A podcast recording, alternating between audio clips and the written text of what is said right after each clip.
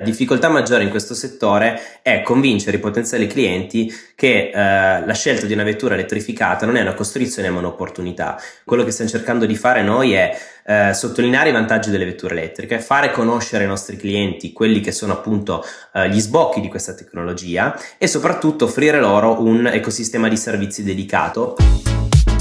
Salve a tutti, siete all'ascolto di Insider dentro la tecnologia, un podcast di Digital People e io sono il vostro host Davide Fasoli.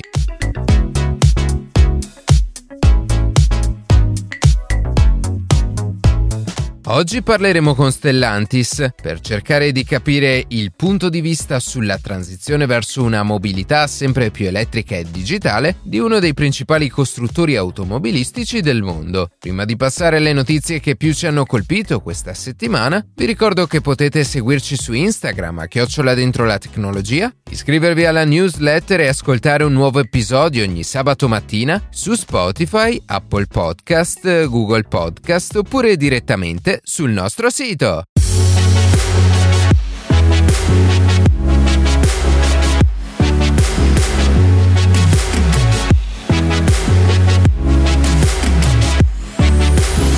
Dopo i recenti investimenti effettuati da Microsoft e Take-Two per un totale di 85 miliardi di dollari, qualche giorno fa anche Sony ha deciso di rispondere a tono ai due colossi tech, annunciando l'acquisizione dello studio Bungie, creatore di famosi titoli come Halo e Destiny 2, per 3,6 miliardi di dollari. Si tratta certamente di una notizia piuttosto rilevante, data l'ingente somma che sborserà Sony per portare a termine questa operazione. Tuttavia è anche interessante analizzare il motivo per cui solamente nei primi mesi del 2022 sono state concluse già tre acquisizioni miliardarie nel settore videoludico. Le ragioni che stanno infatti alla base di queste importanti operazioni finanziarie sono principalmente due, ovvero consolidare gli investimenti in un mercato dove creare nuovi videogiochi sta diventando sempre più costoso e soprattutto garantire sufficienti risorse e competenze per lo sviluppo di un efficiente sistema multipiattaforma basato eventualmente direttamente sul cloud, grazie al quale un determinato titolo potrà essere giocato su diversi dispositivi connessi a internet.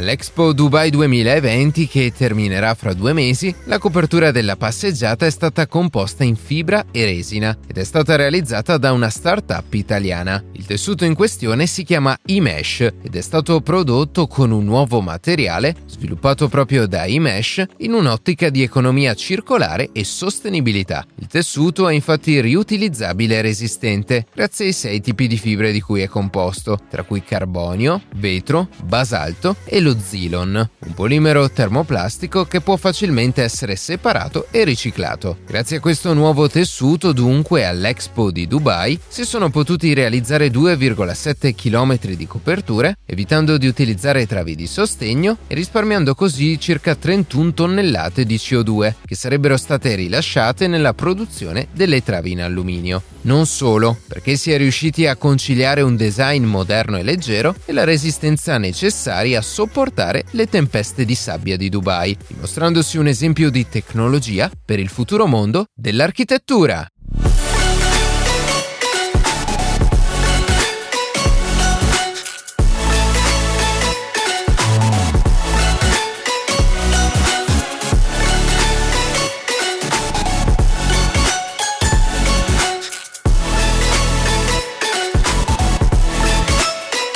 Nella prima puntata del 2022 abbiamo parlato, fra le altre cose, anche del ruolo e dell'impatto che avranno i veicoli elettrici nel prossimo periodo. In tutto ciò non dobbiamo dimenticarci che le case automobilistiche stanno affrontando delle grandi sfide di innovazione tecnologica e digitale per produrre veicoli elettrici sempre più efficienti e per sperimentare anche dei nuovi concept di automobile. E per capire come Stellantis sta entrando in questo settore è con noi Gabriele Cattacchio, responsabile responsabile della comunicazione per la mobilità elettrica di Stellantis. Benvenuto Gabriele.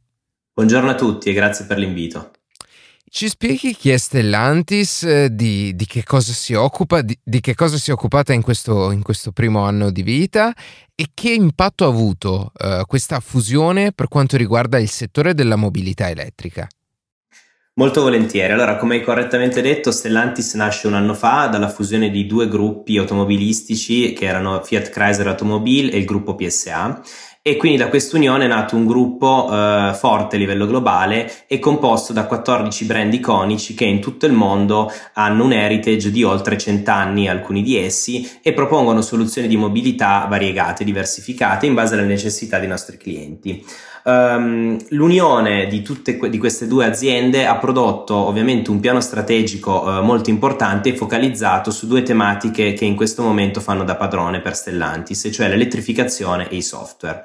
L'elettrificazione permea ogni attività che stiamo portando avanti per ciascuno di questi 14 brand, a prescindere dal target del, del brand stesso e eh, direi che è importante sottolineare quelli che sono stati i numeri annunciati durante l'Electrification Day di luglio dell'anno scorso dal nostro amministratore delegato Carlos Tavares. Eh, è stato indicato che saranno investiti 30 billion a livello mondiale da qui al 2025 su programmi di elettrificazione software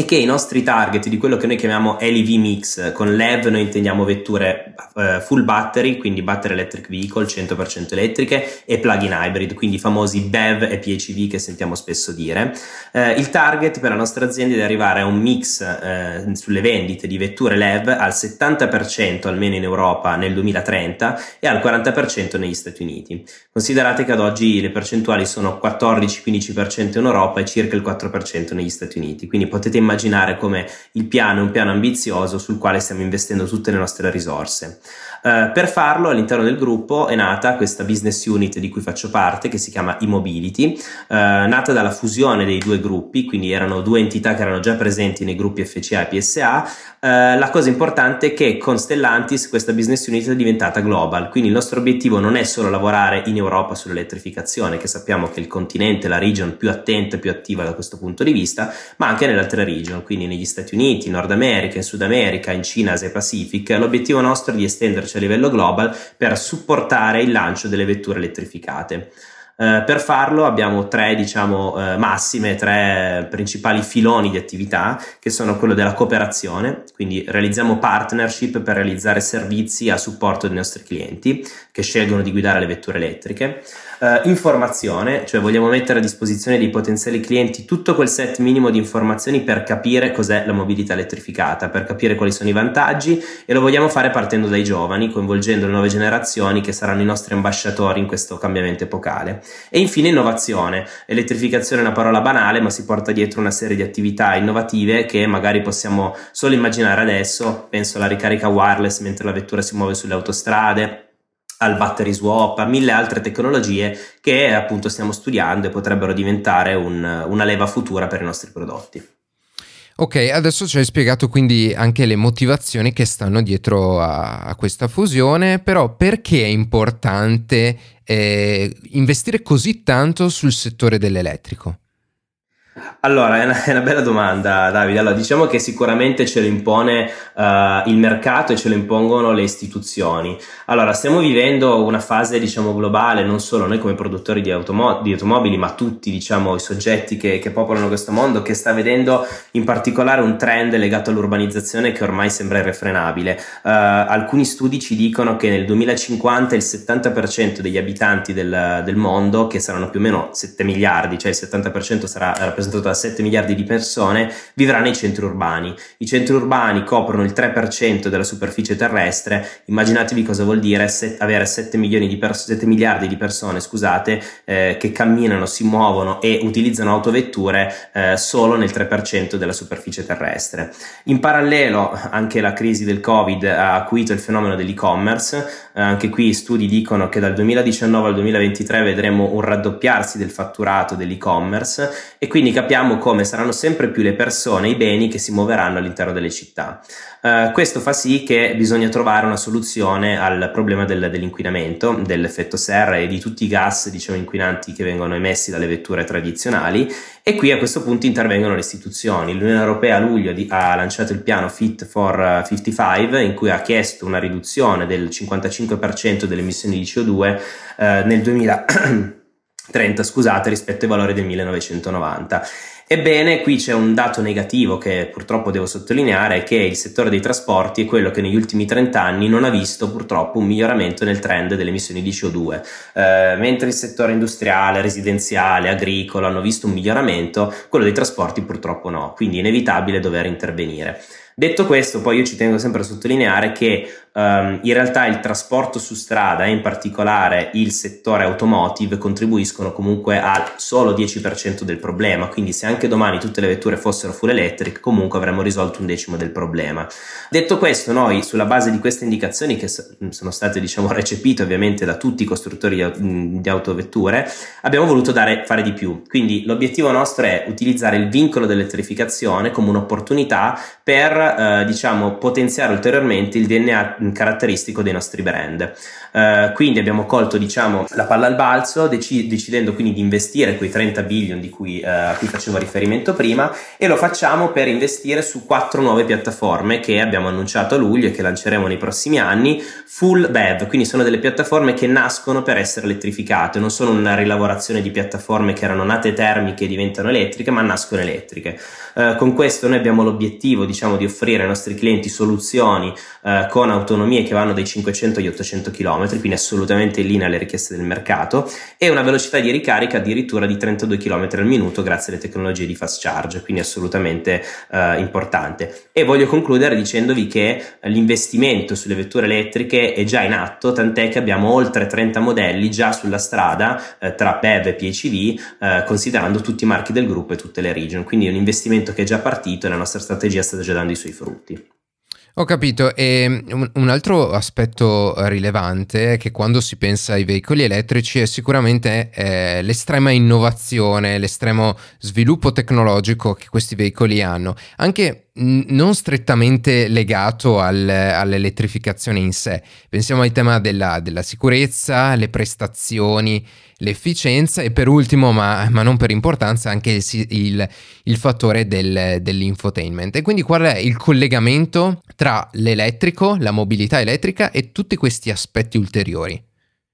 Allora, diciamo che sono dei trend che mh, forse storicamente sono nati magari in contemporanea. Obiettivamente ricordo nel 2018 noi già parlavamo eh, al Capital Markets Day di FCA di eh, elettrificazione, veicoli autonomi, veicoli connessi. Quindi capiamo come sono dei trend che si sono evoluti diciamo in, in parallelo e si stanno evolvendo in parallelo. Allora, il tema è che l'elettrificazione porta eh, la necessità di offrire più servizi ai clienti, basti pensare ai servizi di ricarica. Eh, I servizi che noi vogliamo offrire, visto appunto il periodo storico in cui ci troviamo, sono digitali. Eh, sappiamo benissimo come ormai il cellulare, lo smartphone è una, una, parte costante della nostra vita. Il nostro obiettivo è offrire dei servizi che siano digitalizzati al 100%, quindi disponibili su app, ma ovviamente per comodità anche sul, sull'ED unit nel sistema di infotainment della vettura. Eh, per farlo, anche qui, come dicevo prima, parlavo di cooperazione, stiamo realizzando delle partnership, abbiamo annunciato a maggio l'anno scorso una partnership molto importante con Foxconn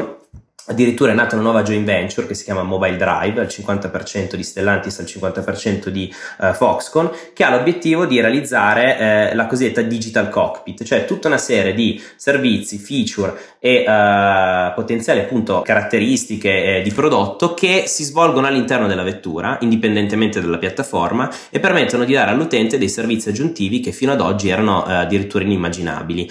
vediamo spesso diciamo rendering di vetture con intelligenza artificiale artificiale, connettività 5G, ebbene è quello su cui effettivamente stiamo lavorando. Eh, quindi il, la connessione ehm, vettura-uomo avrà sempre una, diciamo, un'importanza maggiore e sarà diciamo, migliorata e resa possibile grazie alla realizzazione di questi componenti che ci tengo a dire Mobile Drive realizzerà non solo per il gruppo Stellantis, l'obiettivo sarà anche quello di vendere ad eventuali altri produttori di autovetture. Ho capito, e in tema eh, specifico di sicurezza, che cosa, che cosa, state pensando, che cosa avete fatto in questo, in questi ultimi periodi? Ma allora, da un punto di vista di sicurezza, ovviamente, come un po' avviene per il tema della, delle emissioni, ci allineiamo a quelle che sono le, uh, le, indicazioni che ci arrivano dalle istituzioni, cercando però di essere sempre uh, avanti, diciamo, uh, rispetto ai competitor. E ad esempio, un caso che voglio citare, che secondo me è importante, è il caso della 500 elettrica. La 500 elettrica è una vettura, diciamo, con, per utilizzo prevalentemente cittadino, che offre un livello di guida autonoma livello 2.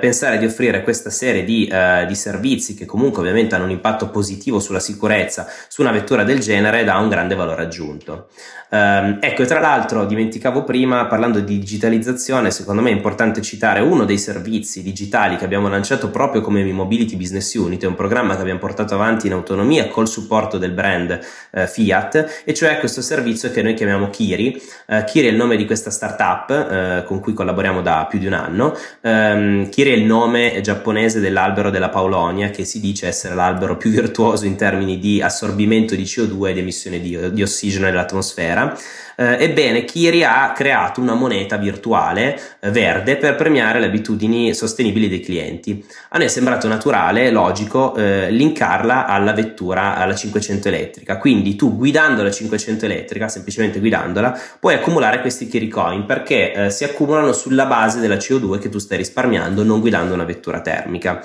Eh, per farlo, eh, ovviamente, basta attivare il servizio tramite l'app, quindi grazie alla connettività della vettura, i dati vengono inviati alla piattaforma di Kiri che calcola il numero di, di gettoni che vengono accumulati dall'utente in particolare abbiamo voluto collegarlo a quello che noi chiamiamo EcoScore. L'EcoScore è un punteggio che fa capire al, al, driver della 500 quanto bene sta guidando la vettura, quindi se sta risparmiando energia oppure se al contrario sta frenando troppo bruscamente, accelerando troppo rapidamente quindi non sta risparmiando l'energia, riducendo quindi potenzialmente anche la, eh, diciamo, il range della vettura. Eh, per diciamo, mh, sforzare i nostri clienti a guidare nel miglior modo possibile abbiamo addirittura realizzato un contest, eh, quindi il 4 4 di luglio dell'anno scorso abbiamo premiato i migliori driver che stavano appunto mostrando il migliore eco-score e quindi oltre a Kiricoin che durante l'anno continuano ad accumulare per un controvalore medio di circa 150 euro l'anno che comunque non è un dato ehm, eh, diciamo da, da, sottovalutare abbiamo elargito ulteriori 100 euro di bonus sotto forma di buoni da spendere sulle piattaforme di, di e-commerce per premiare appunto il fatto che stessero guidando in maniera sostenibile. Quindi un, un incentivo alla, alla, guida, alla, guida, sostenibile, ecco. Esatto. E ehm, quando parliamo, eh, tornando appunto al, al tema eh, delle, della mobilità elettrica nello specifico, eh, ci sono sicuramente delle difficoltà che, come dicevo nell'introduzione, i gruppi e le case automobilistiche sono chiamati ad affrontare. E, e nello specifico volevo uh, chiederti di parlarne di due. Il primo è quello delle batterie eh, abbassare i costi delle batterie e aumentare l'efficienza. E l'altro è quello del, eh, forse ancora più attuale dei giorni nostri, è quello della crisi dei microprocessori, che sta avendo anche un, un impatto concreto nel settore automobilistico. Ok, allora sì, è sicuramente un tema scottante, diciamo così. Allora, prima di parlare di batterie semiconduttori, però vorrei fare un passo indietro parlando di quelle che noi chiamiamo difficoltà concettuali, cioè la difficoltà maggiore in questo settore è convincere i potenziali clienti che eh, la scelta di una vettura elettrificata non è una costrizione ma un'opportunità. Quello che vediamo che manca è la conoscenza base del prodotto. Spesso eh, non si conosce la differenza tra un plug-in hybrid, un battery electric vehicle, un mild hybrid, cioè ci sono tante tecnologie che eh, sono tecnologie in realtà che sono presenti da tempo, anzi le primissime vetture eh, nacquero eh, come vetture elettriche, però ovviamente poi il mercato, l'evoluzione di quello che è stato il mercato automotive ha portato questa tecnologia a rimanere nascosta per molto tempo. Adesso quello che stiamo cercando di fare noi è eh, sottolineare i vantaggi delle vetture elettriche, fare conoscere ai nostri clienti quelli che sono appunto eh, gli sbocchi di questa tecnologia e soprattutto offrire loro un ecosistema di servizi dedicato, anche perché eh, parlan- parlandoci chiaro le paure sono sen- sen- mm, sostanzialmente le stesse. Il problema della ricarica, quindi come ricarico la mia vettura, dove, come, quanto, quanto ci metto e quindi noi abbiamo realizzato una partnership con NOAA eh, realizzando questa joint venture che si chiama Free to Movie Solution che è nata eh, con lo scopo preciso di rispondere al problema della ricarica, offrendo soluzioni customizzate per la ricarica privata e la ricarica pubblica. L'altro problema è la durata della batteria, cioè la durata in termini di capacità energetica, quindi eh, la disponibilità di una batteria che ti permetta di percorrere un certo quantitativo di chilometri. Per farlo noi stiamo investendo lato tecnologie, poi eh, ne parlerò dopo, con diversi partner per realizzare delle batterie che siano eh, al passo coi tempi, ma stiamo anche pensando a soluzioni alternative. Basti pensare al Dream Garage, eh, che è una soluzione che è stata lanciata dall'ISIS, che ti permette, quando compri la 500 elettrica, di noleggiare, eh, a seconda dei bisogni, una vettura eh, termica o eh, ibrida che ti permette eventualmente di muoverti per un viaggio più lungo con la famiglia piuttosto che addirittura realizzare un trasloco. Quindi diciamo un servizio digitale a supporto del cliente che acquista una vettura elettrica ma che ogni tanto può avere bisogno di una vettura ehm, con una diciamo percorrenza maggiore. E infine l'ultimo problema è quello del prezzo della vettura il terzo problema grosso che tutti i clienti ci fanno notare. E su questo problema noi stiamo agendo con soluzioni di finanziamento e noleggio eh, innovative ad esempio di nuovo l'ISIS ha proposto il sistema sistema Car Cloud che ad un prezzo molto conveniente ti permette di noleggiare una vettura elettrica, di cambiarla quando vuoi, eh, di uscire da questa diciamo, forma di noleggio nel momento in cui vuoi senza nessun tipo di vincoli. E poi l'altro tema grosso è che noi ovviamente stiamo lavorando con le istituzioni per far sì che gli ecoincentivi rimangano attivi in tutti gli stati per più tempo possibile. Sappiamo che questo è un aiuto di cui abbiamo bisogno. Detto questo, torna ai problemi tecnologici, quindi batterie, sicuramente le citate tu prima, eh, noi stiamo lavorando sul tema delle batterie, abbiamo annunciato diverse partnership con Total Saft in Europa, da cui è nata la joint venture ACC, eh, con LG e Samsung negli Stati Uniti, eh, per, per, realizzare le famose Gigafactory e produrre a tendere una capacità di 260 gigawattora eh, a partire dal 2030. Quindi ci stiamo realizzando in casa con l'aiuto di partner delle soluzioni di batterie che permettono di aumentare la capacità energetica in termini sia di volume che di peso e soprattutto di ridurre i costi, eh, sapendo che questo è uno dei problemi maggiori, ma comunque si è assistito ad un trend di riduzione riduzione del costo per kilowattora che comunque è noto a tutti, quindi si spera che a tendere questo prezzo possa ulteriormente calare. Sul tema dei semiconduttori sappiamo benissimo che è stato, è tuttora un tema scottante che eh, sta dando non pochi problemi. Devo dire che però anche qui, sempre con Foxconn, abbiamo annunciato a, a dicembre una partnership che prevede di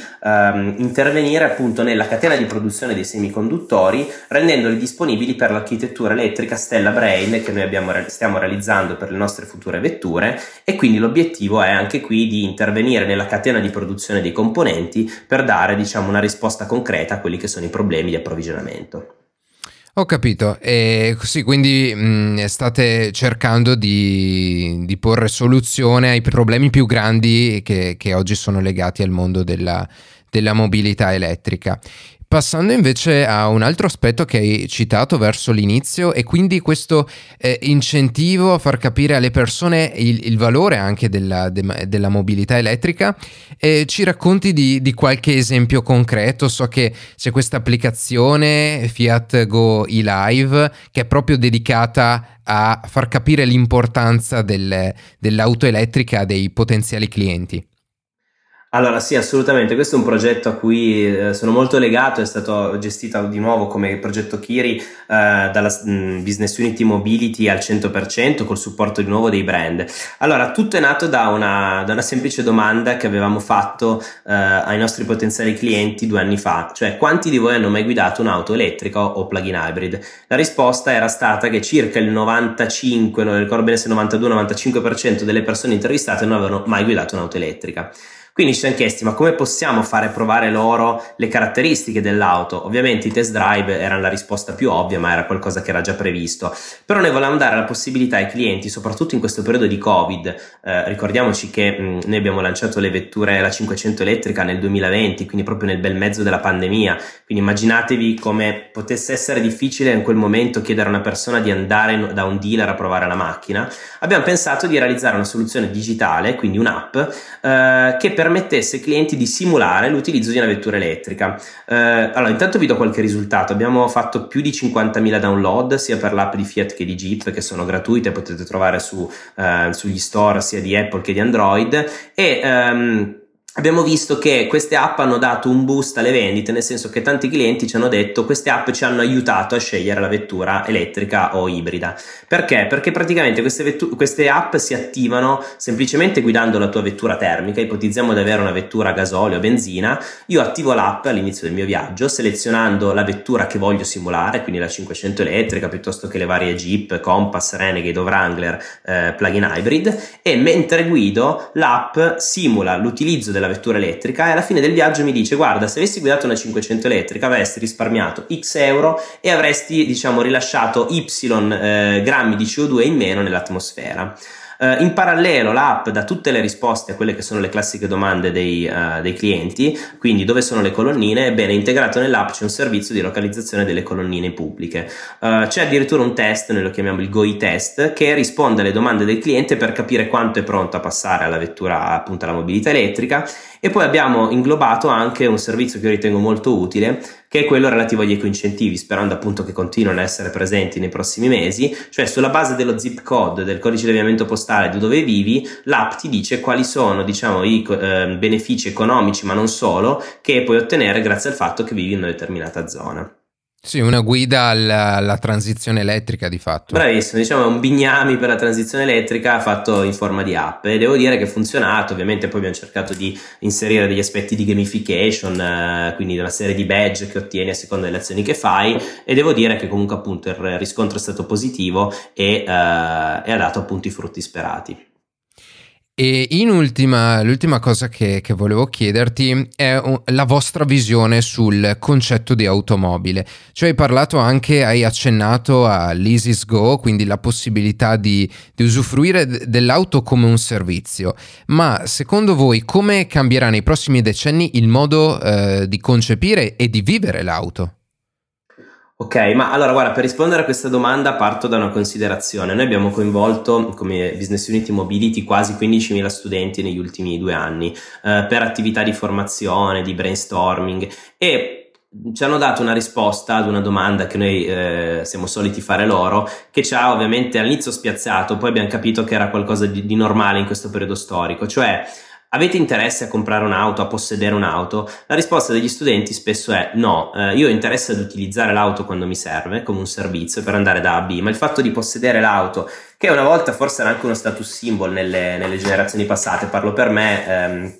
non sono così vecchio, ma ricordo che appunto è stato un traguardo per me riuscire a comprare la mia prima automobile. Adesso i giovani ci dicono che per loro è più importante usarla. Quindi, ad esempio, come vediamo il futuro dell'auto, lo vediamo anche in forma di car sharing. Eh, basti pensare che il settore del car sharing e in generale della shared mobility eh, è un settore che ha avuto un boom, eh, diciamo, in tutto il mondo negli ultimi anni. Nel 2020 i ricavi prodotti da questo settore in tutto il mondo sono di 60 miliardi di dollari, quindi capiamo che è un settore veramente in evoluzione. E quindi una di queste risposte, eh, dal punto di vista di Stellantis, è stata lanciare il servizio L'Isis Go, che è il car sharing di Lisis, attivo al momento a eh, Roma, Milano e Torino con più di mille vetture, eh, che offre un servizio a zero emissioni di CO2, perché sono solo 500 elettriche, um, a coloro che ne hanno bisogno, con servizi di abbonamento molto semplici, quindi puoi pagare una, diciamo, una fee mensile, avere un tot di minuti, oppure puoi pagare in modalità pay per use a prezzi veramente diciamo, basici, che permettono alle persone di muoversi uh, a zero emissione all'interno dei centri urbani senza problemi di accesso alle ZTL, senza problemi di parcheggio, perché il servizio è completamente uh, free floating. Considerate che um, sono stati uh, effettuati più di 200.000 noleggi nell'ultimo anno e il risparmio in termini di CO2 è stato di circa 80 tonnellate al mese, considerando il rapporto tra guidare una vettura elettrica di Lisisgo piuttosto che una vettura di simili dimensioni ma termica. Quindi questa è un'evoluzione di come noi vediamo la mobilità. Però voglio aggiungere anche un altro tema ehm, relativo al progetto Vehicle to Grid che noi abbiamo lanciato in collaborazione con Free to Movie Solution e con NOAA, che proprio di nuovo vede un cambio di paradigma nell'accezione della vettura, cioè eh, pensare alla vettura come un peso per l'ambiente, quindi collegata alla rete, sempre... Ehm, diciamo eh, nel, in procinto di chiedere energia alla rete per ricaricare la batteria, sapendo che le vetture per il 90 più per cento del tempo sono parcheggiate, abbiamo pensato di ehm, cambiare appunto il paradigma di visione dell'auto eh, facendola diventare un asset a supporto della rete. Quindi, siccome sappiamo tutti che il piano Fit for 50, 55 richiede comunque una um, penetrazione sempre maggiore delle energie rinnovabili, sappiamo che in certi periodi dell'anno e soprattutto dopo una certa ora, quando il sole eh, tramonta volta, eh, magari in assenza di vento o altro, ehm, la rete energetica italiana, bi- facendo l'esempio della rete italiana, ha bisogno di chiedere energia alle classiche centrali eh, a carbone. Eh, se fossero collegate alla rete tutte le vetture elettriche che da qui ai prossimi anni ci aspettiamo di avere nel parco circolante, ad esempio in Italia, avremmo, le stime dicono, una potenza disponibile di circa 40 gigawatt. Considerando che la rete italiana ha una potenza di picco di 30 gigawatt, vuol dire che avremmo collegati alla rete potenzialmente 40 gigawatt a supporto della rete, quindi anche in caso di blackout non ci sarebbero più problemi perché le vetture sarebbero disponibili a dare questa potenza.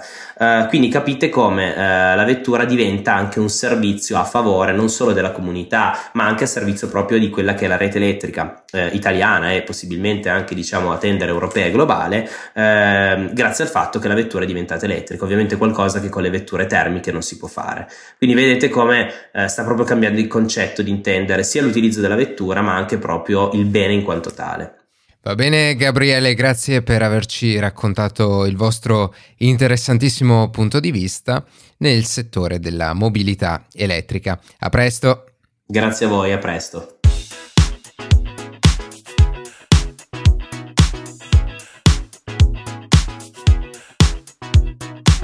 E così si conclude questa puntata di Insider dentro la tecnologia. Io ringrazio come sempre la redazione e in special modo Matteo Gallo e Luca Martinelli che ogni sabato mattina ci permettono di pubblicare un nuovo episodio. Per qualsiasi tipo di domanda o suggerimento scriveteci a redazione chioccioladentrolatecnologia.it, seguiteci su Instagram a chioccioladentrolatecnologia dove durante la settimana pubblichiamo notizie e approfondimenti. Qualsiasi caso nella descrizione della puntata troverete troverete tutti i nostri social. Se trovate interessante il podcast condividetelo che per noi è un ottimo modo per crescere e non dimenticate di farci pubblicità. Noi ci sentiamo la settimana prossima.